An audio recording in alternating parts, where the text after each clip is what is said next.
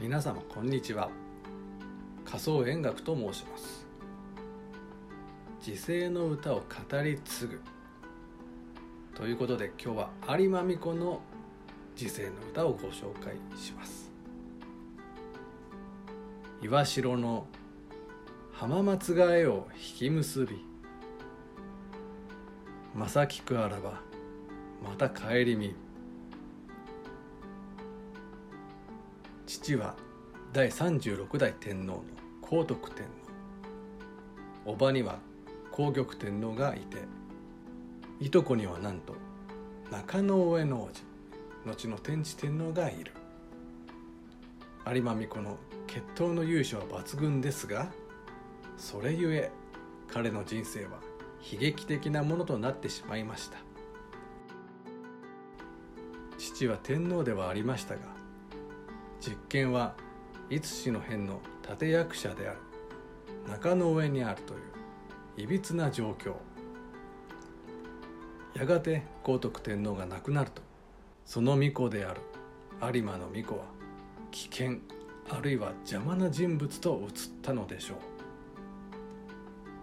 蘇我の赤江に謀反をそそのかされ挙句裏切られまんまと罪人に仕立てられてしまいました。実はこの蘇我の赤江と中野上は通じていたというのが通説になっています。有馬の巫女は捕らえられ天皇のもとへ連行されることになります。歌はその道中岩城の地今の和歌山県日高郡で読んだものでした。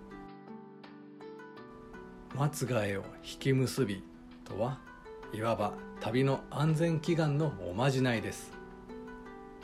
今や道路も整備され交通機関も充実していますが昔のそれこそ古代の旅なんてのは命がけであったことでしょう。松ヶ江に安全祈願をするだけではなくみちみちの道祖人に例えばこの度はぬさもとりあえずたむけ山もみじの錦神のまにまにのようにぬさをたむけたりまた夏草は茂りにけりなたまぼこの道行き人も結ぶばかりになど道草を結んだりして旅の無事を祈りました。有馬美子が岩城で読んだ歌がもう一首あります。家にあれば毛に盛るいいよ草枕。旅にしあれば椎の葉に盛る。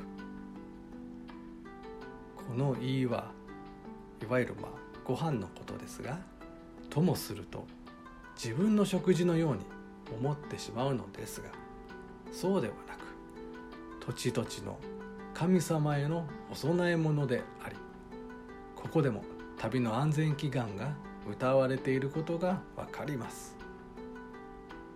しかしです。有馬美子はきっと分かっていたはずです。この旅は決して帰れない旅であることを。それでも熱心に安全を祈願し再び帰ってくることに期待をかける。この歌の悲哀は私たちが事の顛末を知っているがゆえに余計にかきたてられます。有馬美子は無情にも公主刑に処されてしまいました。去年は19まだ政治など知らない若者はこれに救急とする大人たちに殺されてしまったのです。有馬美子のこの物語はよほど連城を誘ったのでしょう。天がけりあり通いつつ見らめども人こそ知らね松は白蘭万葉集には山の上のオクラらによる追悼の歌が載っています。時世の歌を語り継ぐ。次は大津の巫女の歌をご紹介します。